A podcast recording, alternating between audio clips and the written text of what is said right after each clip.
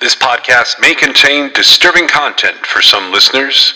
It's intended for mature audiences. Listener discretion is advised.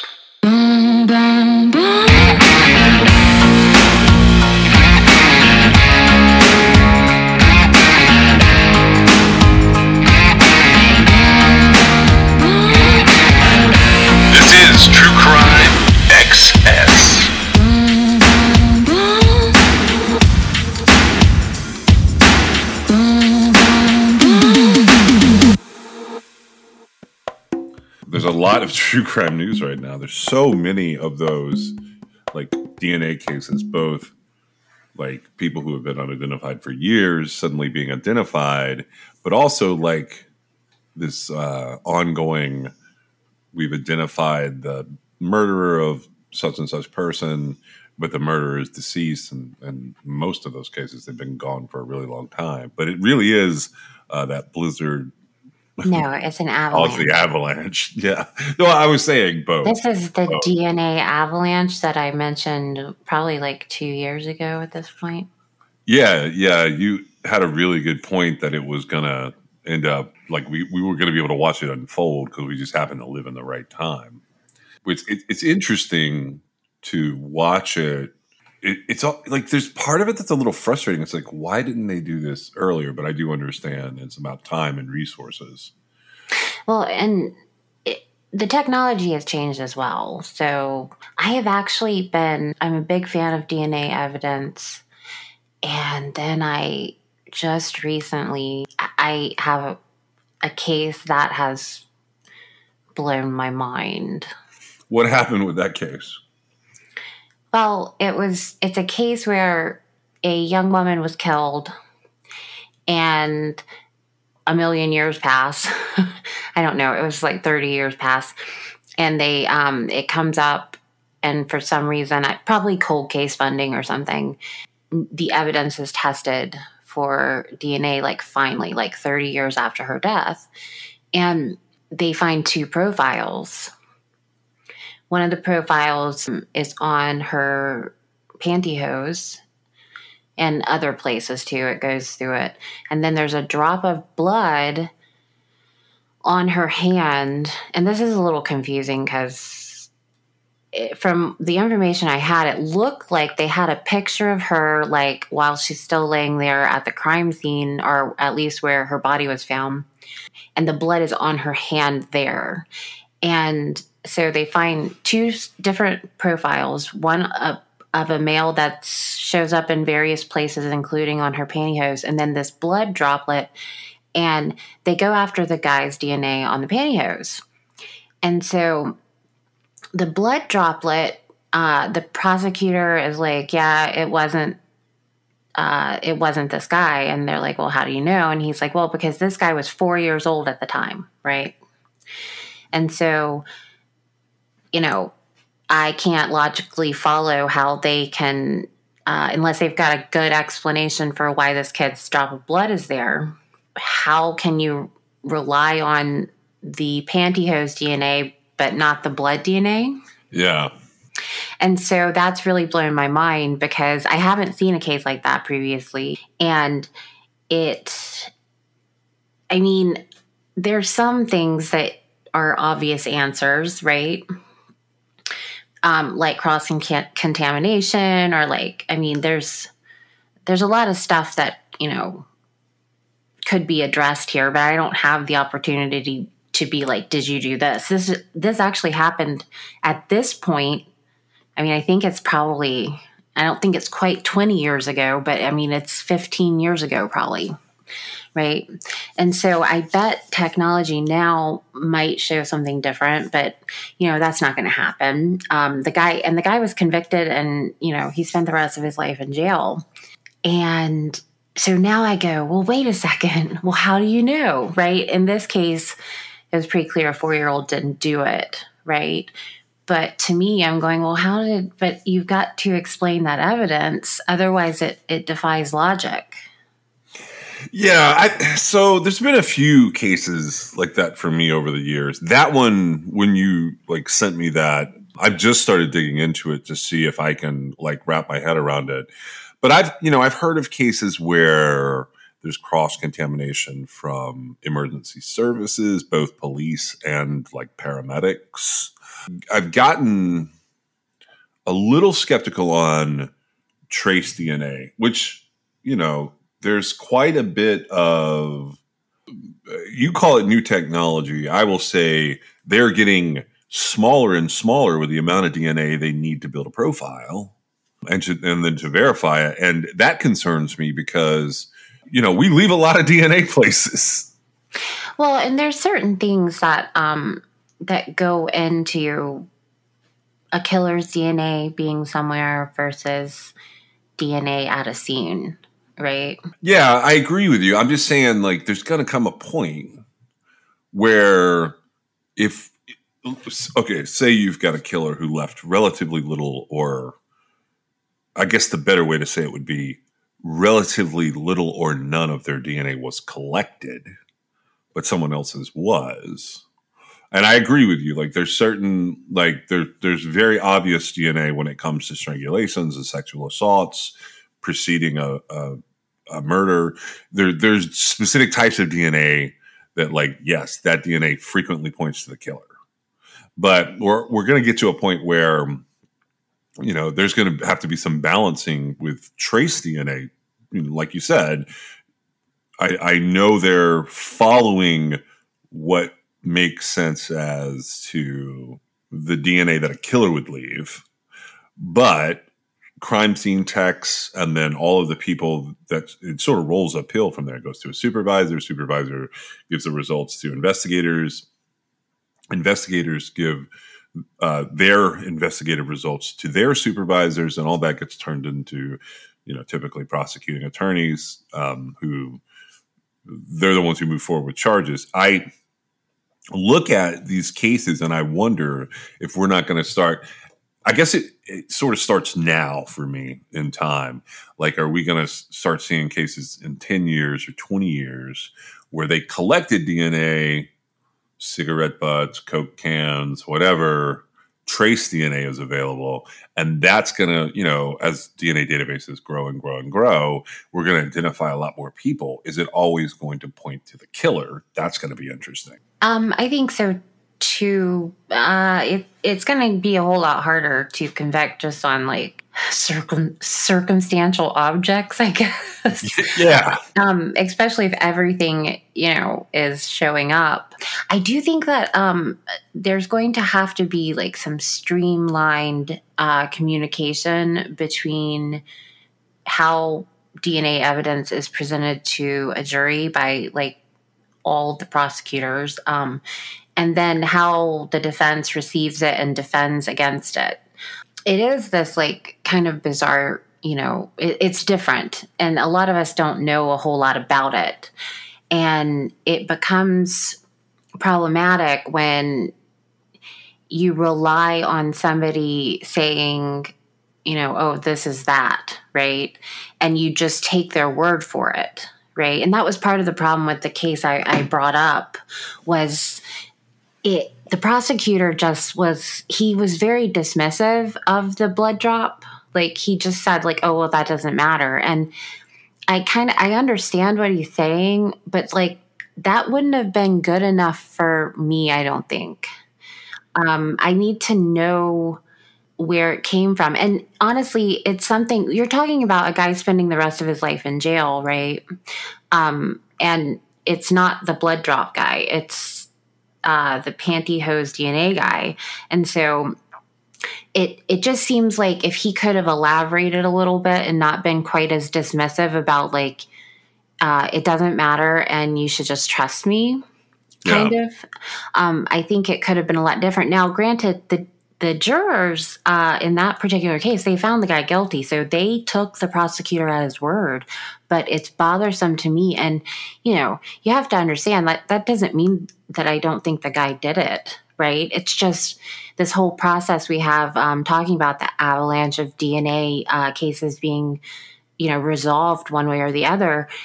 It in cases like this i mean what happened yeah, it, that's something that you and I have actually been exploring for some side projects is to look at uh, what happens in cases where the outcomes were not exactly what you'd expect, or even examining like specific paths in specific cases to see if they look the same now as they did when they were adjudicated. I I find that topic interesting. It's like it's like sort of got endless possibilities, which is cool but also a little frustrating. Well, we have the benefit of seeing how um, forensic evidence in uh, criminal cases has it runs a life cycle, right?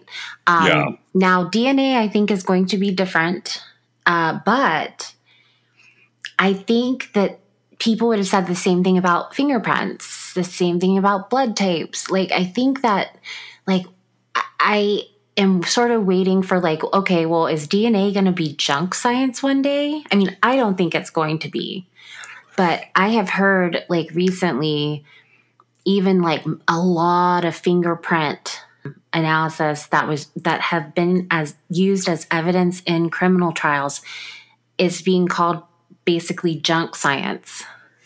Yeah, so that's the different comparison styles and, techniques. I think it goes, I think it sort of boils down to what you were saying. Like we're gonna, it, we're not gonna be able to rely on like local rules and precedents and like holdings and cases and courtrooms. I think there is gonna be like a need for almost like a policies and procedures set uh, for how forensic evidence is used in, uh, and we we defined that recently. You know, how how does science and the legal system collide, there's going to need to be much more stringent rules for how that's presented to a jury because the the way that it the way that it all works now it's sort of part of a story. And if you're able to bend that story different ways to be quite frank you can fool a jury as a prosecutor or a defense attorney. Well, or convince them. I mean, if you're not, if there's no no ill will behind it. Well, well, I think convincing is the main part, but I'm saying, you know, just because somebody is uh, very convincing, and I'm not saying they're like, do you believe that all prosecutors and all defense attorneys believe what they're saying to a jury? I hope not. that, that, that's what um, I mean. Because it literally so, and that's a big gap that um, can be really hard. Uh, I think to try and overcome, which is, you know, the prosecutor is representing the state. It has to work with it ha- with what it has to work with. The defense attorney is representing the defendant. They have to work with what they have to work with. okay. And I think that's the part most people miss. Um, a defense attorney, more than likely, they never ask their client if they did it or not. Um, in theory, a defense attorney could defend their client within the scope of giving them what's required you know under our constitution as a the best defense pops, possible without ever even speaking to their client just based on the facts of the case, they could mount a defense, right? Yeah. Um, because, you know, defense 101 in criminal court is, you know, first of all, you try to make it like a crime didn't actually occur. And then if a crime, you know, if it's proved that a crime did occur, you try to make it that your client didn't do it, right? And it is, it's astounding to me what I see happening.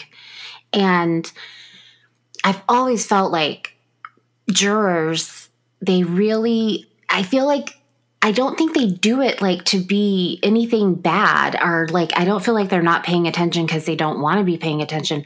I just think stuff flies right over people's head and they just want to get out of there, right?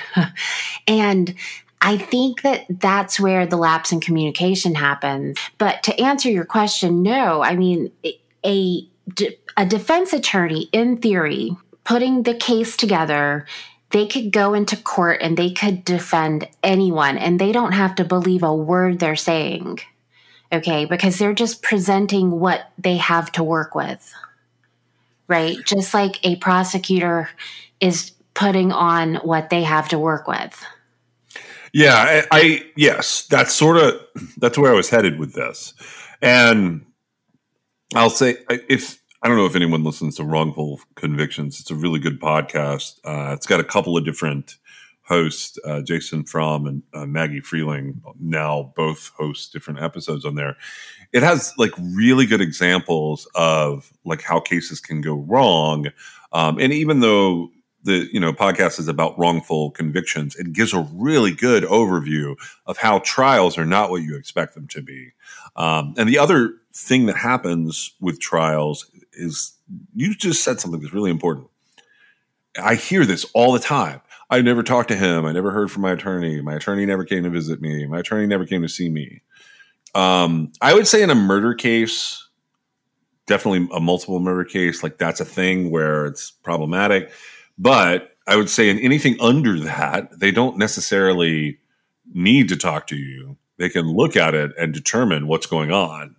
Well, and it, it they really can. And I know that, and it's so bizarre and it's so hard to wrap your head around it. And I, I've always had like a trouble explaining the gap like how you get over the gap. Because you're sitting there if you're the if you're the defendant right you're sitting there and your life depends on what this person does right? Um your life as far as like are you going to freedom yeah. Are you going to go to jail? And you know your defense attorney there's only so many things that they can do regardless, right? Yeah. Now, occasionally, every once in a while, I, I find some weird anomaly that I go, wait a second, that's more like real life than courtroom, right? Yeah. And I wonder, like, well, how did they make that leap there? And so it is really confusing at times. But for the most part, whenever I look at uh, and the reason we talk about this is because my like best hope would be like somebody one of our listeners would be on jury duty and they'd sit for a trial and they'd be like, Well, remember when John and Meg were talking about paying attention and how you need to do this or that or the other, right? That'd be great. Because to me, that's, I mean, how do you get to people, right? Otherwise, who knows?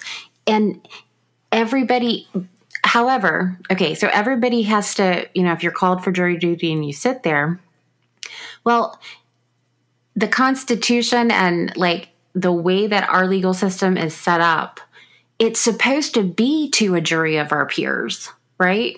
Yeah. It's not supposed to be to, you know, a panel of experts.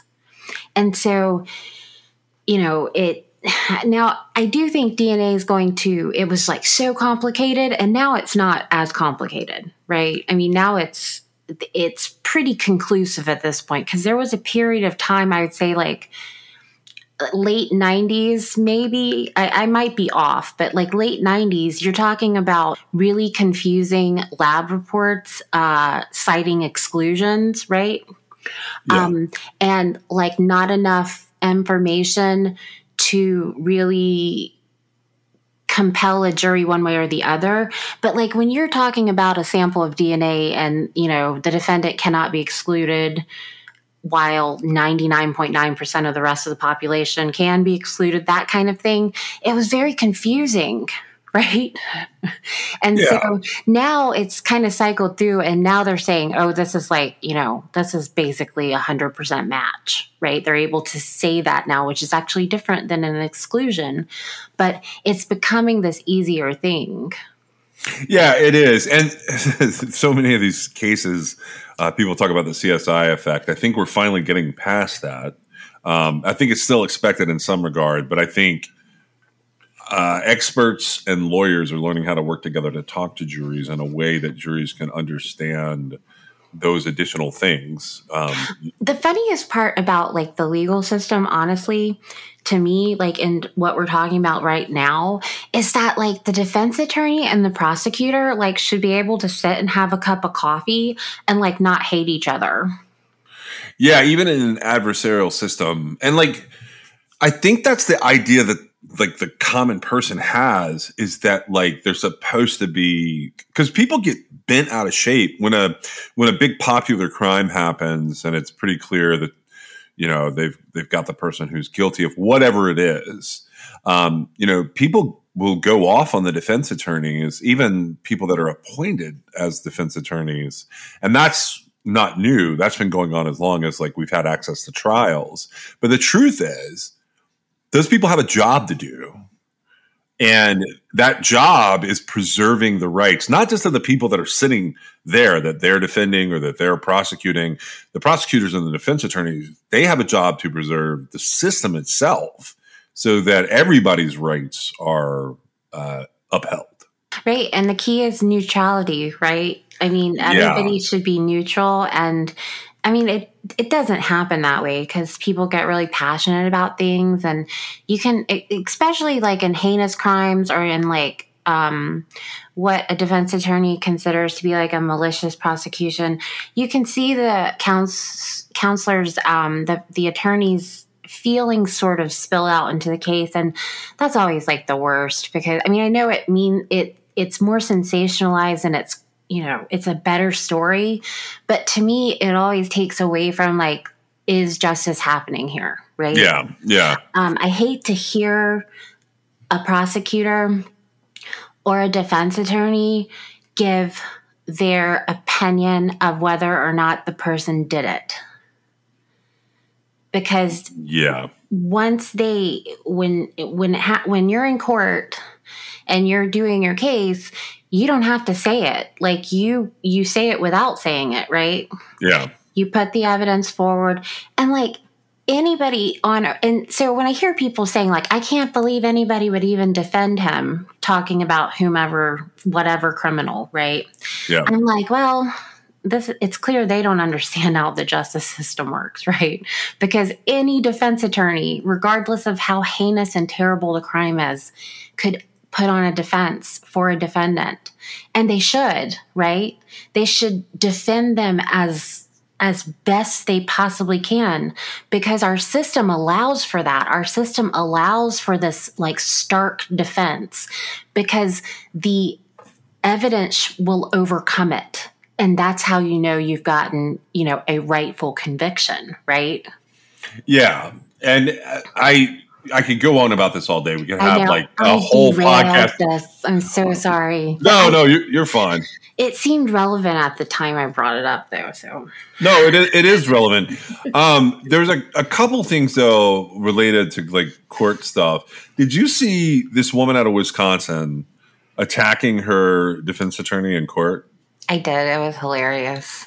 Okay, so I'm, this is uh, the New York Post has this law and crime how to. It popped up a lot of places and it sort of briefly went viral. Um, the it's this is in a Green Bay, Wisconsin courtroom. Uh, it's actually Judge Thomas J. Walsh's courtroom. So they were. It, it's not anything but a status hearing. All they're doing is um, they're moving the court date for a murder trial from March 6th to May 15th. So they're delaying it by a couple of months. It's actually, did, did you see what it was all about? Well, I did. And the judge sort of like reprimands her attorney. Yeah, yeah. But hold on. Did you see why we're in court? Oh, uh, because she dismembered somebody. It's crazy because, like, it like this, these are the weirdest sentences. I like you read sentences and like it's like there's no way that can be real. But so the woman involved here, her name is Taylor Schabusiness, and that's spelled exactly like it sounds, Schabusiness. So this is a murder trial that's about to happen from a February 2022 murder. A young man, 25 year old Shad Thyrion, was something happened with him and Taylor Schabusiness, and Taylor, during sex with Shad, decapitated him and then continued to perform sexual acts on his lifeless body. And she mutilated his corpse with a bread knife, like a, one of those big serrated bread knives. She then stuffed his severed head and his penis in a bucket um, she put other body parts in a crock pot, and then she left them for Shad's mom to find. And then they found Taylor, who is married to someone else. Uh, she was found at home, uh, covered in blood, and she told cops at her arrest to have fun trying to figure out where all the organs went uh, for the body. So this is apparently like a pretty uh, serious meth fueled event, and it ends up so it ends up with Schabusiness, Taylor Schabusiness, being charged with first degree intentional homicide, mutilation of a corpse, and third degree sexual assault. General, uh, I, I, guess it's agreement. I don't want to know. I don't want to go too far, and I know it's like wrong to say that everyone's agreeing to this. They've had a lot of hearings about her mental health, and apparently she was. Uh, she's been receiving treatment for bipolar disorder for many, many years at this point. Like I think it's like twelve years. Um, but a court appointed doctor found Taylor to be competent to stand trial. And the defense attorney is a guy named Quinn Jolly. And he basically he tells the judge that he's got some motions he wants to file because these different defense experts and these different uh, prosecutions experts he may need to hire like a new expert to review the case and testify about competency. And as he's saying this, because you know he's you know, and they they bring up the details every time they come into court here, but the bottom line is this woman was smoking meth with someone that she killed, um, and then like chains this guy up and does things to him while they're sitting there, she leaps after Quinn Jolly, and like it takes multiple deputies in this courtroom to take her back to the ground. Uh, they all get tangled up, and when, when she pops back up in the video, she acts like she has no idea what's going on. Yeah. Um now so just to be clear, she's attacking her own attorney. Correct. She's attacking Quinn Jolly, who is her defense attorney. And man, I don't even know what to do with any of that. I mean, I mean, she's sitting there arguing. I mean, the, the he is uh, she's sitting there while he is arguing on her behalf. Like he he's just explaining. It's very procedural. He's basically saying, "Look, we are we have some questions about her competency we've had these experts come in. We need a full review, and we want to get that before you judge in a motion. And we'd like to delay it from March to May, which is Do you standard. Think that's what made her mad, though. I think. I think she did not. I think she doesn't like people calling her anything that sounds like she's mentally ill or she's crazy or she's insane. I think she's very offended by that idea. Uh, do you think that well, I thought maybe she was playing it up. Maybe it could be. It could be that she did it to prove the defense attorney's point. Um. Well, and the issue, what was that issue? Was that uh, there was supposed to be a competency report turned in like the prior Friday, and it didn't happen. I, and I think this was maybe on like Tuesday or Wednesday, and like they had made all the arrangements they were asking for the judge to approve on Monday, like after they didn't turn the report in like they were supposed to. Yeah. And so I felt like maybe um, she was getting aggravated. I mean, not that it really matters because, like, she's literally never getting out of prison, right? But, like, she might be have been aggravated that she didn't feel like he was doing his job or whatever. But things like that happen. I mean, you've got to coordinate a lot of things, uh, and it's you know it's never. I would assume. I assume he's appointed. I, I don't actually know, but I assume he's appointed, and um, he you know he's got a ton of things going on, and uh, they are trying to get her. I assume everybody said she was competent, and so he's still going at the angle that she's not competent, and I don't know. Any sort of lashing out like that is, I don't know that that's what crazy people do. Well, in this, I mean, I, I would say just based on the offense that they definitely have a mental health issue.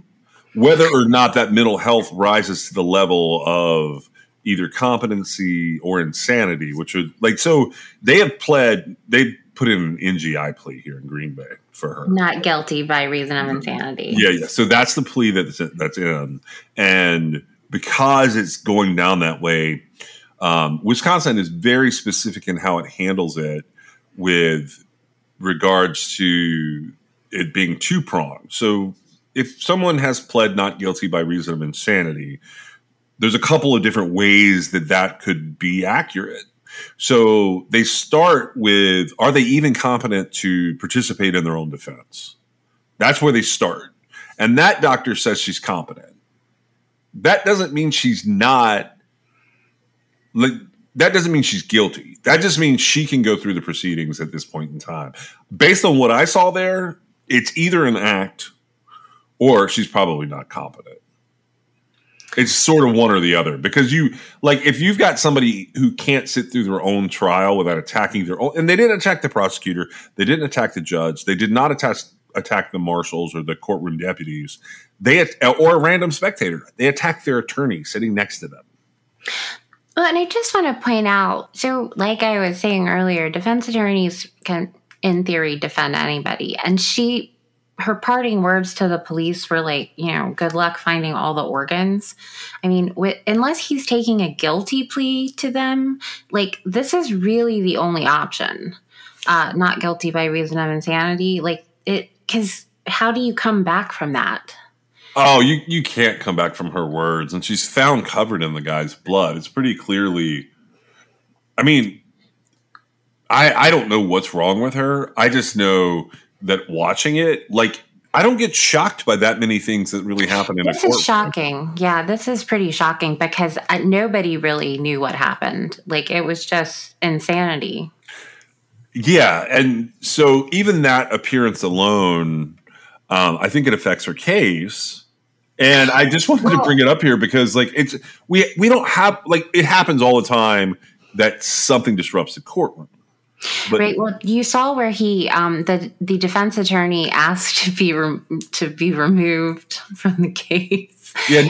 So not only that, but on the radio, the radio chatter, they all knew where the problem had come from. While well, when he has to be removed the, from the case, the judge tells him to file the appropriate motion. yeah. Uh, he doesn't even um, address it. He's like, file the appropriate motion. And I'm going, well, clearly he can't represent. I mean, who, who's going to represent somebody that you have to split your um, defense time between you know talking to the jury uh, examining witnesses and guarding yourself from your client yeah and boxing i mean that's the thing like, there's, there's, like a level of boxing and you know quinn's an older guy and he clearly um, he's a senior attorney at his firm he he is a uh, it looked like he was appointed in this case and you could just see on his face that he was like i have made a mistake I've made. Well, when you're appointed, you don't really have a choice. So. Yeah, but like, like he he feels like it's on him, but I don't. I don't know what's happening in this video. If you get a chance to watch it, uh, her name is literally Taylor Schabusiness. S C H A business. Is that right? Schabusiness. Yeah, it's just like mind business. Yeah.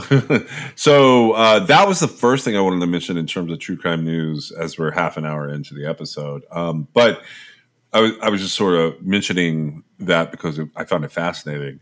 And then because we're playing around in Canada right now, I wanted to mention something. I saw this. I don't know if you saw these articles. It came out like Valentine's Day and the morning after. Um, these very critical articles. Uh, this one I found to be. This is from CBC Canada. Um, uh, it has the most interesting title, but that's not even like what's funny about it to me. This is about the Toronto police. Did you see they've got something going on up there? I did. so the, the title of this article, which is by uh, John Rieti and Shawn Jeffords for CBC News, um, it was originally posted uh, the crack of dawn on uh, Valentine's Day, but uh, the, the title is Toronto Police spending three hundred and thirty-seven thousand dollars on a podcast to avoid perception they're making propaganda. Podcast series 24 Shades of Blue has limited reach. Critics question why deal was sole sourced. Uh, and here's some of the things. This, has 700 comments on it, but um, it, has got a picture of like the uh, deputy police chief and um, the the former deputy police chief and the podcasters. And here's what the caption says The police and their podcasters. Toronto Police former Deputy Chief uh, Shawna uh, Coxon, who's on the left, she's a, the woman in the picture. If you guys go look this up, uh, brought forward the idea of a podcast for the service. Obie and Axe, run by Andy O'Brien and Axel uh, Villamil, were given a sole source contract to produce the show. Former Chief James Ramer, um, who is in this picture, uh, extended the show despite its limited audience, meaning it's not doing well. Um, and I will say that, like, anytime you have a police agency who gives some kind of exclusive rights to a podcast company, they have done the wrong thing. Um, I've seen this happen with uh, the Audiochuck people. They had this Red Ball uh, podcast that they put out. Um, that's so Audiochuck is the company behind uh, Crime Junkie, and they tried to give some exclusive rights to Crime Junkie, and it didn't go well. And also, it had about the same reception. It was one of those things where, honestly, it's a boring podcast. Uh, about a fascinating story, and whatever that is the result, you sort of figure out pretty quickly that you probably shouldn't have been doing whatever you were doing. Here's here, here's the uh, what the article says. Toronto police are spending more than three hundred thousand dollars worth of taxpayer money on a podcast with a limited audience. The podcast, procured by a third, produced by a third party company, is called Twenty Four Shades of Blue. Its objective, according to a statement provided by police, is to offer a behind the scenes look at policing that takes more time than tradi- traditional media would offer. Toronto police declined to be interviewed for this story. CBC Toronto was only able to obtain the price tag by filing a Freedom of Information request. That request took months to get back, resulting in this story being published now as City Council prepares for the final debate on a budget that includes $48 million in new money for the Toronto Police Service. Toronto Police Service said the podcast had reached 94,500 people, tracked as either plays on streaming services or views on YouTube. Some videos have attracted more than 10,000 views each, but most totals are in the hundreds. That means each audience member was worth about $3 of public money. Documents obtained by CBC Toronto show the podcast creation was a sole source deal initially worth $90,000. Despite the pilot season's limited reach, former Chief James Ramer signed off on a three year extension worth $247,800. Uh, this situation shows just how little control the public has over police spending. And these are according to documents uh, from November of 2021. So, you know, we, we're moving ahead in time a year and a half ago at least. A spokesperson said TPS followed its own purchasing rules, which are different than those of the city of Toronto. But the podcast was obtained without ever being open to a competitive bidding process that could potentially net a better price or product. That's actually not a bad deal for four years of a podcast uh, focused on you. That's not the point. I know. Many, if not most, Torontians, uh, Torontonians have never heard of this podcast, which further reduces any scrutiny it might receive. City councilors, meanwhile, don't have a say in this type of spending, despite being members of the body that approves the overall Toronto Police Services budget. That responsibility falls to the Toronto Police Services Board. John Sewell, a former mayor of Toronto who frequently attends police board meetings, said it amounts to the service having a free hand. The police get money for anything they want, and then it's business as usual, he told CBC Toronto. He said it's unclear why the police need a podcast. They're in the media all the time. What do they need a podcast for? Uh, Council uh, Josh Matlow said he's happy TPS is trying to communicate with the community, but doesn't know why the deal was sole source and said it's unacceptable police wouldn't release the price simply when asked. So apparently, these podcasters actually approached the police in 2020 and they said, Hey, we want to do a podcast. Is how much it would cost. That's all pretty standard, but you don't typically charge the subjects of the podcast like that um, there's typically some financing that uh, would go into this. Ultimately, what they said they were doing here is that they were uh, using this as a way to recruit. That that's what it, if you dig way down into. Uh, is that a problem? No, not at all. Not, no, I don't think it's a problem. The, but the Toronto Police Services did say they did not want it to be viewed as a recruiting tool. But if you dig through the paperwork, it is definitely that was the original intent. was for it to be a recruiting tool. Um, well, it's interesting. Um, did you were you able to finish Finish the article. uh, just the whole story? Yeah. yeah, yeah. That, I didn't want to interrupt, but no, I just wanted to say so. Like, it, this is interesting because, it, for one thing, it's negative about this particular podcast because it, it met with scrutiny, right? Um, the problem wasn't the podcast, right? The problem Correct. was the fact that the board and the chief, because the chief signed off on the deal, and um, it uh, because they did a trial run and then they signed a longer contract and in the end it amounts to like $300000 um, regardless of the amount of money right it could be $3 right um, if it's when you're a police chief and you are part of the uh, police responsibility board or whatever it's called um, you need to be in touch with the people you're representing and the fact that like they're not going to be happy that you spent $300000 on a podcast right yeah, yeah. No. That's during the article, you say former repeatedly. So I think this problem may be solved. Uh, no, it doesn't appear to be. Um, and here's why that is. Uh, the contracts that the Police Services Board approved, they go on whether But the original problem is still employed or not. Okay, but that's to me that's not the problem. The problem is the problem isn't the fact that these people got a contract to do this podcast and they're being paid the taxpayers dollars. The problem is the fact that they had people in position that did that without regard and they're not in position anymore. Okay, I just want to. Okay, so yes, So it won't not- happen again, right? That's uh, no. So uh, it's different than that. The person they're talking about being the deputy chief at the time, who was Shawna Coxon, she was a police officer since 1996. She's currently the deputy commissioner of strategy, strategy, governance, and performance for the city of Toronto. She did not get fired. I don't want to give that impression. She got promoted. Okay, well, and, and it's I'm not the fact that like somebody could say, "Well, that's great, let's do it." It's not a reflection of them making a bad decision. It just isn't a decision that matches their audience, right?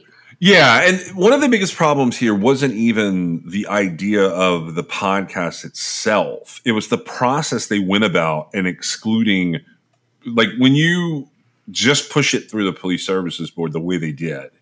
They exclude like public input and they exclude the oversight that would come with that.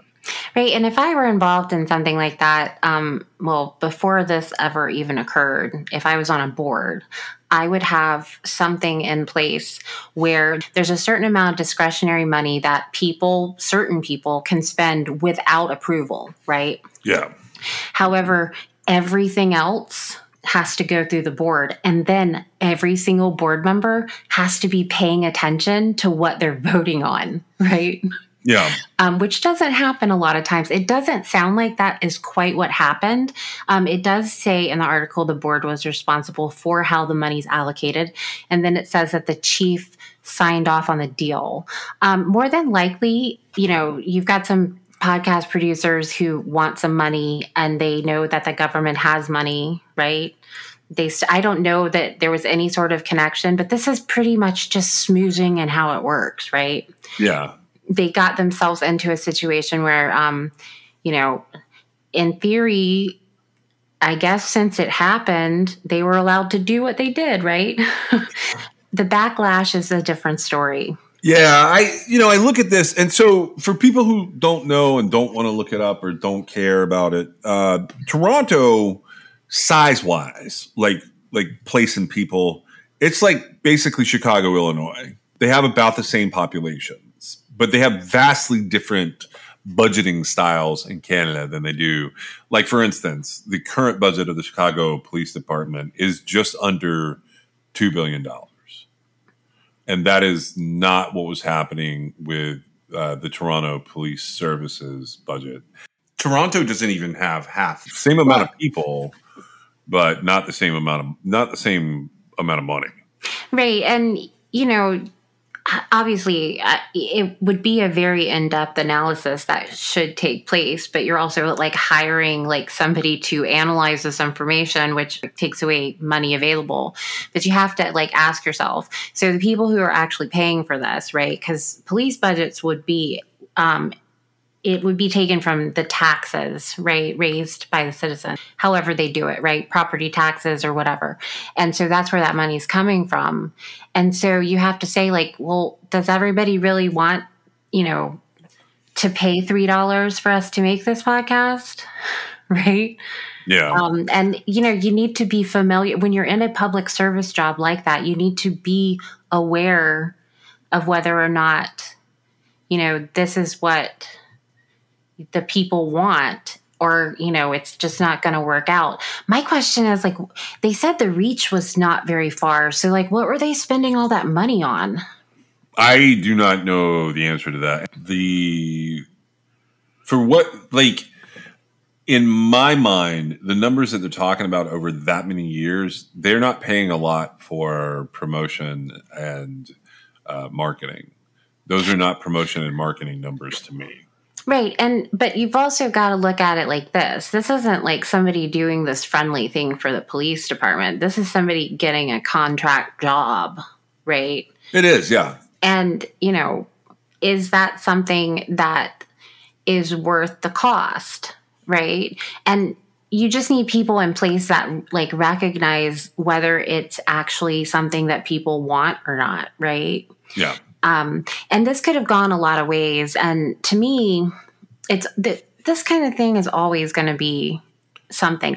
To me, it makes podcasts look bad, right? It, it, sounds like it's trying to like put light on like oh podcasts are nothing and like they're spending all this money on it now granted they could have made a podcast for way less than uh, whatever it was right i mean probably yeah no question um, i don't know what was um, on it. I also don't know how you can do a podcast to avoid the perception of they call it propaganda, but I assume they're just being funny about propaganda, right? Yeah, that, I mean the, that's that's exactly what they're doing. It's a and play so, on the word. And so, like, ha, like of co- like of course, anything that's funded by the police that is then put out as an like an entertainment channel, right? A podcast, like it's going to have like the impression of pop propaganda, whether or not they are trying to do that or not, right? Yeah.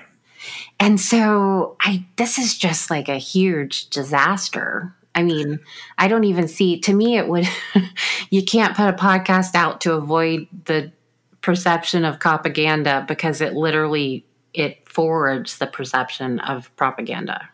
Yeah, I I agree. Um, you know, and you know, just speaking in terms of like relative locations, Toronto is nowhere near where we've been talking about on the Highway of Tears. I just want to point that out. It's not, you know, we're on the far western side of Canada. Uh, Toronto is not there.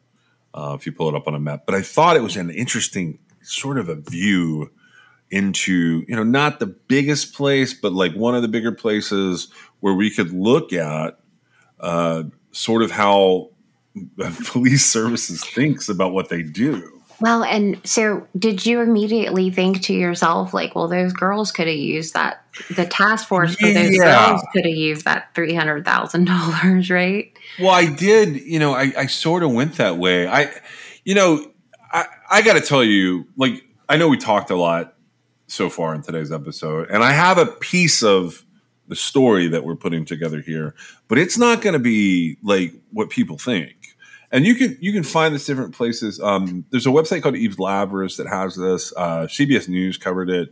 It all gets lumped under the Highway of Tears, and it's sort of like what you're saying. Like, yeah, they could have used that three hundred thousand dollars, but what they really could have used is people paying some attention because um, what I'm going to pull up next is is from 2012, and it's related to the Highway of Tears murder. But like this part of the this story literally sent my head spinning because there's something seriously wrong with what's going on here. Um, and you know, again, this is the RCMP, so this would be like if the FBI was doing something and it was like, what the hell is happening? The story that that I'm primarily pulling from, although I'm still on Dying Words blog and I have uh, Eve Lazarus, I'm primarily going to pull from a story by Paul LaRosa. Um, and Paul LaRosa, he he writes for 48 hours. I assume everybody knows what that is. Uh, 48 hours, Dateline, all of these shows where you sort of can get your weekly fix for a very long time, people could get their weekly fix of true crime. Today, it's not so much the case because you know everybody's got a podcast, everybody's got a YouTube channel. TikTok will spew true crime at you 24 hours a day. But the title of this is 48 Hours Highway of Tears Murder Solved with Improbable DNA Sample. And I wanted to start with just this uh, piece of the story. Paul asked a really good question in his opener. How did the Royal Canadian Mounted Police working on the Highway of Tears cases in British Columbia uncover an American serial killer who may well turn out to be a hidden Ted Bundy? Uh, it's it's all because Canadian investigators preserved the DNA sample at a time when most police departments had no idea what DNA was or how important it would become later in solving crimes. The story begins in the summer of 1974 when 16 year old Colleen MacMillen, who lived in the remote town of Hundred Mile House in British Columbia, Canada, told her little brother Sean that she was going out with friends. She said, Don't tell mom I'm hitchhiking. And she walked away, said Sean. Uh, he was talking to Peter Van Sant at CBS News in 2012. One month later, her body was found about 30 miles from the family home. For Colleen's two younger brothers, Sean and Kevin, and their family, it was an unspeakable tragedy it's a lifelong disaster is what it is. It was sad the way it happened and we're sad today and we'll be sad till the day that we die. Colleen became another victim along canada's highway of tears officially highway 16 which cuts across british columbia and is a major east-west road used by truckers and loggers. Over the years so many young women. The official list says 18 but locals say there's many more. Either went missing or were found murdered near the highway that the royal canadian mounted police the rcmp created a special task force in 2005. It was a monumental task, culling through investigative reports that date back to 1969 and stretch over the past four decades. The task force spends $6 million annually to investigate the killers, but had no luck solving any cases until this year, and Colleen was the key. Now, I'm not contradicting myself with some of the stuff I've said earlier about the budgeting there. This, everything that we're talking about here is talking about the span of time from 2005 to 2012 when this story this part of the story is unfolding. So literally this article is written at the end of 2000 uh, in 2012 when her body was found in 1974 police also found her blouse. So this is colleen macmillen's blouse. And on that blouse was dna of course there was no dna testing in 1974 dna was not used in criminal cases until 1986 according to most reports but luckily for all, the RCMP preserved that blouse in a very careful way. As the decades passed and DNA became a key tool of police work, investigators took a second look at that sample, and in 2007, they entered it into various databases of known criminals. There were no concrete hits that came back, but police were told that the shirt contained the DNA of an unknown male, whoever he was, likely Colleen's killer. As DNA technology advanced, scientists were able to enhance smaller and older samples, and this year, the forensic investigators assigned to the RCMP learned of a new procedure. That sample from Colleen's blouse was enhanced and sent to Interpol, whose database encompasses criminals from all over the world, including the United States. In May, Interpol informed the RCMP that it had received a positive hit from the sample on Colleen's blouse. It belonged to an American roofer who tried to kidnap and kill a woman back in 1995. But the woman escaped by jumping naked out of a second story window with a rope around her foot. The man was arrested at the scene. It was the oldest hit on a DNA sample in Interpol history. And now, this violent roving roofer was being linked to Colleen MacMillen, a 16 year old strawberry blonde from another country. The RCMP flew to Oregon, where the man had a criminal record for kidnapping and attempted murder, and they spoke with American investigators. More investigation led the Canadian police to conclude that this man, who is a twice divorced father of four with a violent past, was the person who killed Colleen MacMillen. He led a nomadic work life and he was in Canada several times in the early 70s. Investigators concluded he'd likely killed two other young women on the official Highway of Tears list Pamela Darlington and Gale Weys, who were both 19 years old. They were both murdered in 1973, a year before Colleen MacMillen. Circumstances linked the man to those crimes, but not DNA. With the information provided by the RCMP, Newport, Oregon investigator Ron Benson took a fresh look at the man. He's suspected of murdering seven people in Oregon and others across the United States. Investigators believe he may have killed up to 20 people in all across the US and Canada. And some have compared him to infamous serial killer Ted Bundy, all because of one carefully preserved blouse. All right, so before I say who it is, that article's a little jinky, right? A little what? Jinky? Like saying that that guy, that this guy's a Ted Bundy, that's a little off, don't you think? This guy's, uh, yeah, it's, it, it, that is fueling a mainstream perception that is untrue. Yeah. So, what we're going to be talking about over the next couple of episodes is linked to this guy. Today, I'm just going to talk briefly about him, and then we're going to go back and look through the likelihood of him being a Ted Bundy. And I just want to say, as I'm talking about this guy, he has never been convicted of murder. Okay? He has zero confirmed victims, but he is suspected of being linked to 20 homicides. Right, but he does have the attack. He has an attack, and that's that's that's what's going to come up today. Um, go ahead. Well, with her DNA being found, honestly, um, so with his DNA being found in her case, okay, that's the only thing that.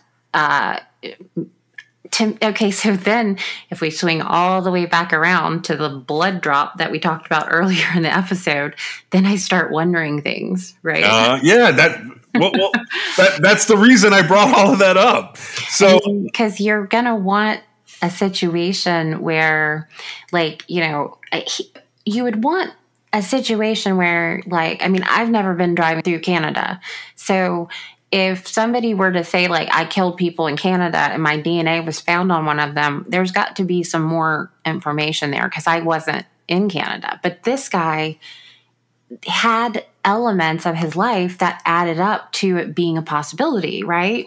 Yeah. And so, you know, the DNA starts it, and he, I assume he, um, his DNA was in the system uh, was it in the was it in CODIS? Yeah, it was in CODIS. It it, it makes an Interpol match for Canada. Interpol, with, that's with what a, it was. With yeah. code, yeah, but it's a yeah, it's a cross match with CODIS. Okay, and um, so that starts it right, and I'm always like I go on high alert when you've got a like non-convicted um serial killer of 20 or whatever right? Right. now the dna match came after he was already dead right Yeah, so let's talk about him for a second. So who we're talking about here is a man named Bobby Jack Fowler. And not to be confused with bobby joe long who we just finished right, that's why I stuck to Robert Long because that Robert Long was referred to as Robert Long in his court documents, but he was known as Bobby Joe Long. Now, Bobby Jack Fowler, his name is actually, according to what I have here, Bobby Jack Fowler. Like that's literally his whole name. Um, he was born June twelfth, 1939, in Texas, in a place called Merkel, Texas. That uh, if you if you look up uh, Merkel, Texas, I think today it probably has about two thousand people. He was born to Selva or Mutt Fowler and Omalie Hathaway Fowler. He was their second son. He had an older brother named Walter, who was born in 1934. His younger sister is Susan. She was born in 1950. Weirdly, they both died in 2004. So that's Walter and Susan. They both died in 2004, which was two years before Bobby Jack dies. Um, his parents beat them when they were children. Now, March 6, 1959, when he's 20, uh, excuse me, when he's 19, turning 20, Bobby Jack gets married to a woman named Teresa Patton, and they have a bucket full of children Johnny, Janie, Pam, Loretta, and Randall.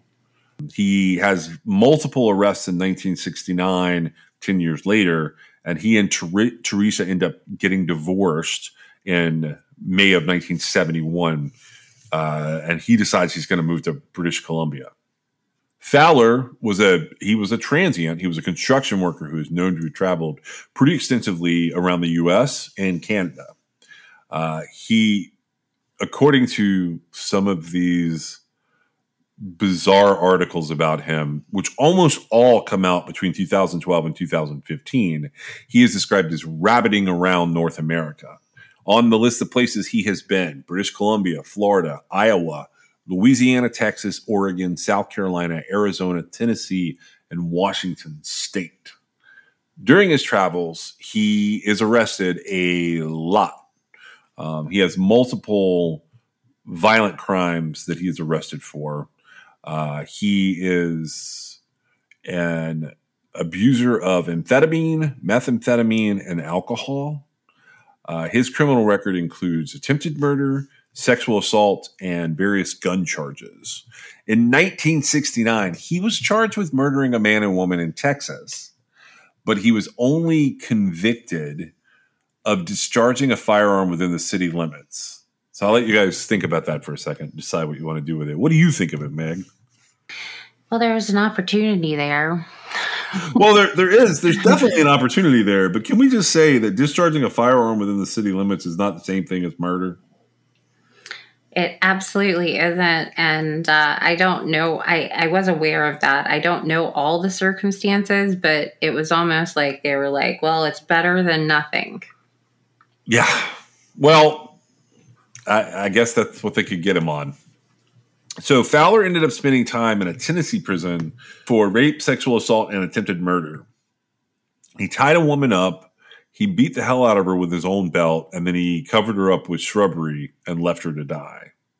And again, this is all coming after the fact, like that it all comes out and comes together. He liked to travel far and wide. He was usually driving older, beat up cars. He would frequently pick up hitchhikers, and he liked to hang out in bars and motels. Uh, Fowler believed that the women he came into contact with, uh, who were hitchhiking and hanging out in bars, apparently wanted to be sexually assaulted. So that's according to the Star Phoenix. Uh, I, it's another weird article about him. So he ends up being a suspect in a couple of uh, highway of Tears murder cases, three of them specifically. His DNA is now, if you go reading the Wikipedia on this and a couple of the other websites, I'm telling you they're wrong. It says his DNA was found on the body of Colleen MacMillen. That is not accurate from what I see. What I on her shirt, right? Yeah, I see that his DNA was found on her blouse. Now, I'm getting nitpicky on this because like again the whole point here is to sort of deconstruct the mainstream media. I will say this about bobby jack fowler. I do not believe bobby jack is at the end of like me looking at his whole story. I don't think i'm to go nope that guy didn't kill anything anyone. Um, i just don't know how weird it's to be. Well and it kind of started out with like well is this guy like ted bundy? Well what what is like ted, ted bundy that that's a great question. Um, so the answer to that question for me is no, um, because what we know Ted Bundy for, like he is a straight up serial rapist killer who was uh, pretty sadistic.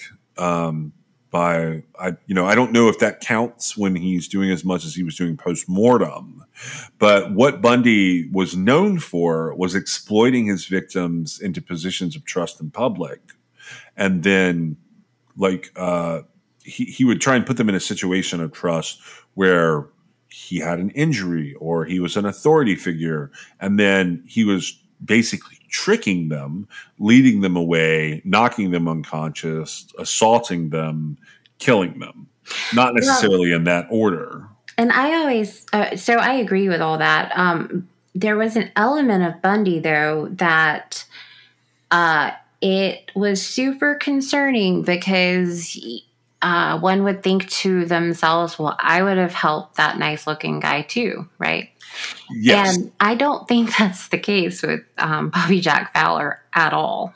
Like he looks horrifying. No, so okay, when Bobby Jack Fowler in 1974, when these crimes are occurring, he's working for uh, Prince George Roofing Company called Happy's Roofing, which is I, since permanently closed. I'm sure it didn't help if he worked there. The the deal with uh, Bobby Jack Fowler is sort of twofold. One, do we believe the Highway of Tears serial killer had 18 victims or whatever? And Bobby Jack sort of proves that that's probably not the case. It's probably made up of these people who had one or two or three murders, which is something that you and I both had sort of looked at and gone, that sounds more likely with these missing women that were related to the E. Pana project uh, and the Highway of Tears. Either way you want to say that, because one one's a much larger number. That's the reason I differentiate between the two of them. This guy, in my opinion, I do not see him as being someone who could easily lure young women into trusting him. He looks like a meth head on the run in all of his pictures.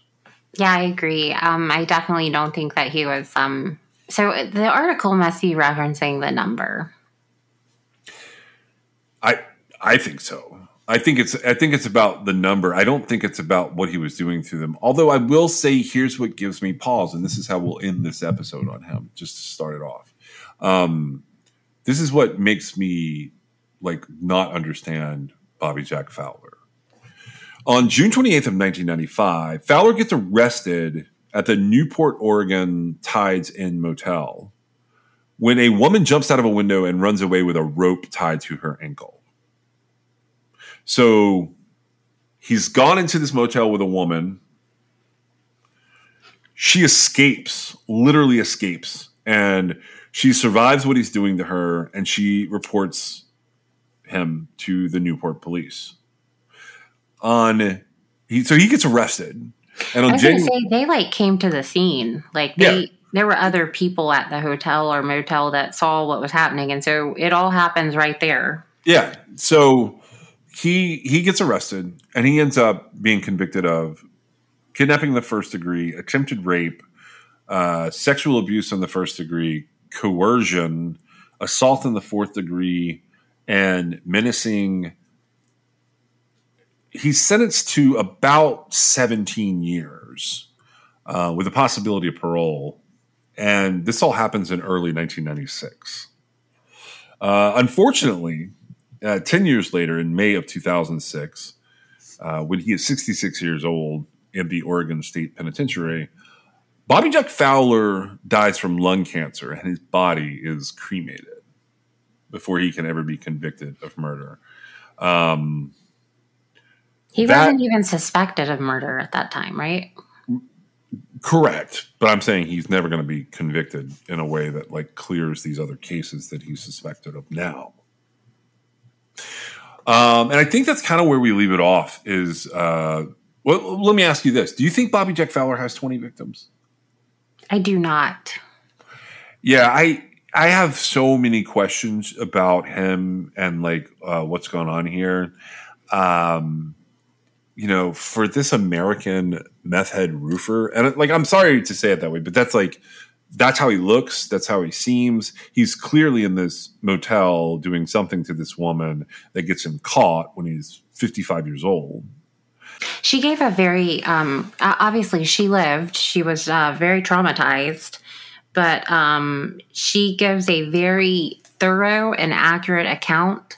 And this was a woman that like he had just met at uh, like a bar, Yeah, and uh, there's no reason that anybody ever you know brought up that uh, she would be lying about it, right? Plus, there were witnesses to the noise, and like they saw, like she jumped out of a window, and like she was stark naked. Um, There was all kinds of things that happened that kind of gave her credibility.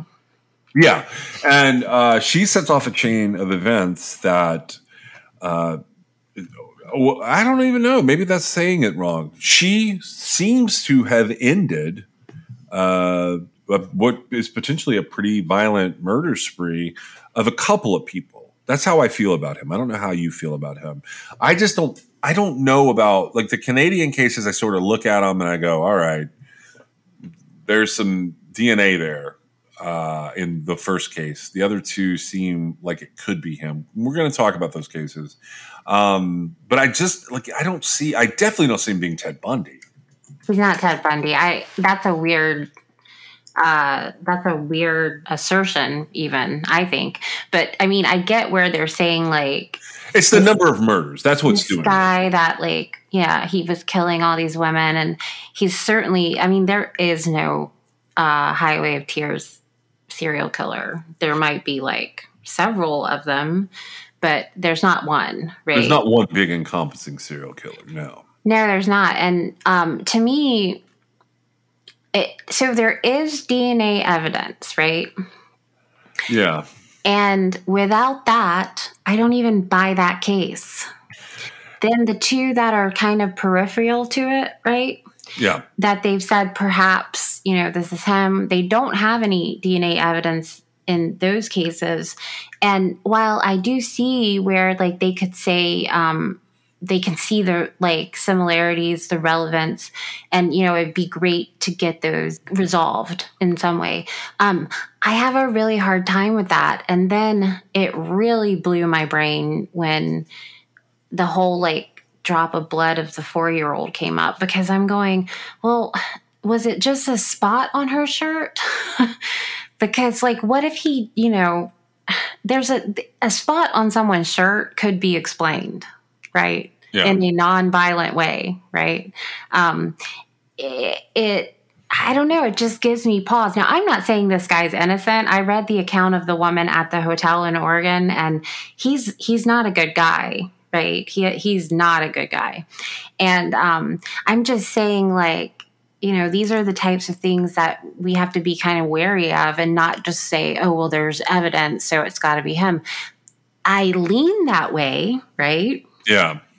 But at the same time, I'm going, wait a second. Like, this is, it's not quite adding up for me yet. But as we go through this, hopefully we'll be able to make like some sort of heads or tails of it, right?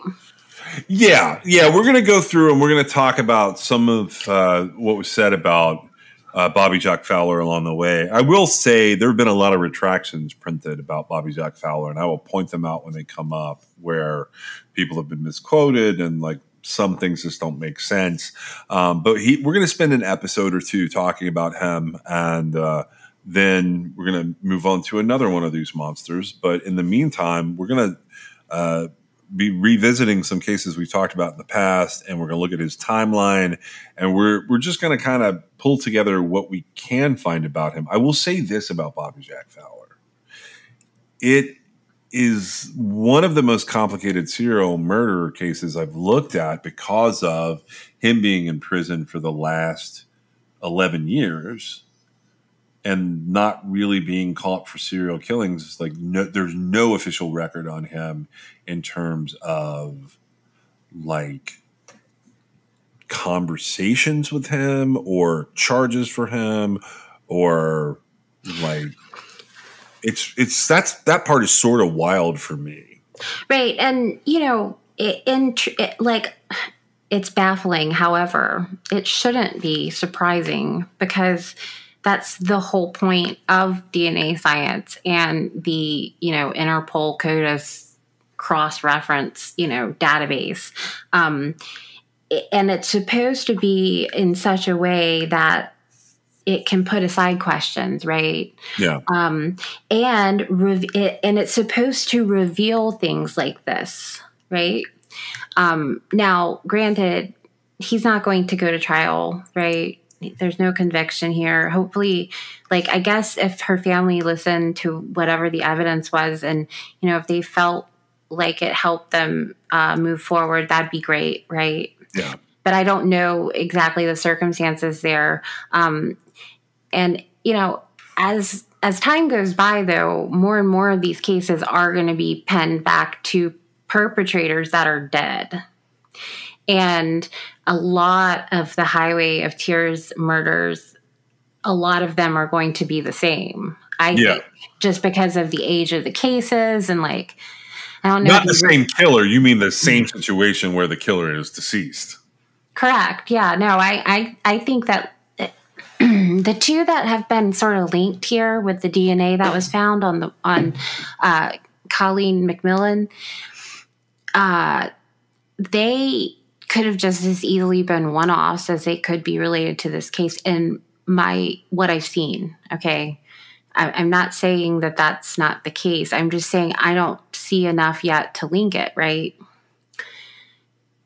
Just from Yeah, no, I understand it. I understand how you're putting it. Yeah. Okay. And so um, I do think that it's going to be really disappointing. And the point of some of these matches isn't going to be a situation where you're bringing a perpetrator to justice as much as you are trying to identify and close um, a case for a family, right? Right. and um, that that's a little bit tough because you know to me it i just i feel like it needs to go through a process and unfortunately we're at the cycle in dna where like uh, there is more identifying technology available but and you know for whatever reason that the evidence was kept 40 years ago or whatever um, they they're able to utilize it now. I but there's always going to be room for like errors happening. And so you know i wouldn't need a whole lot. It would just be just a little bit right? Uh, what i mean by that is like give me something else like as to why yeah, put something with it. just you know bobby jack fowler like grabbing her arm to keep her from stepping out in front of a car or something like that right like anything like that because um to me it it just there's a there's some room there that has to be accounted for to me Yeah. And that's what we're going to explore a little bit to see if what we can figure out from what's publicly available and what records we've been able to hunt down. We're going to talk a little bit about Bobby Jack Fowler.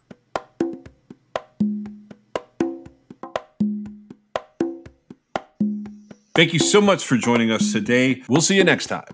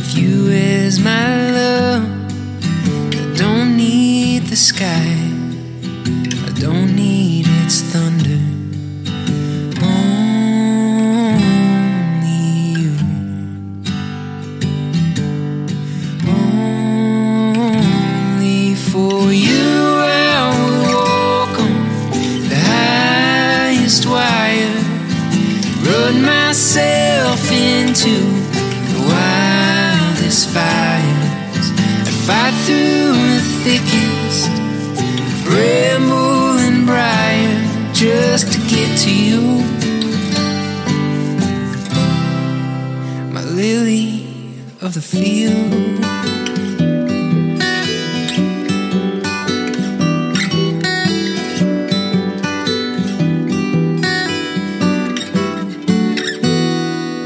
with you as my love.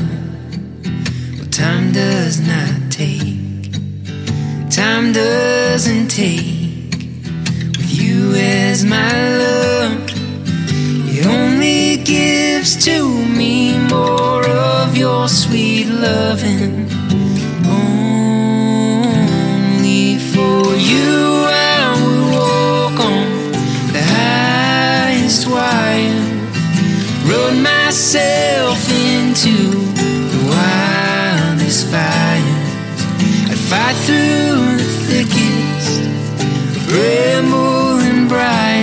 just to get to you.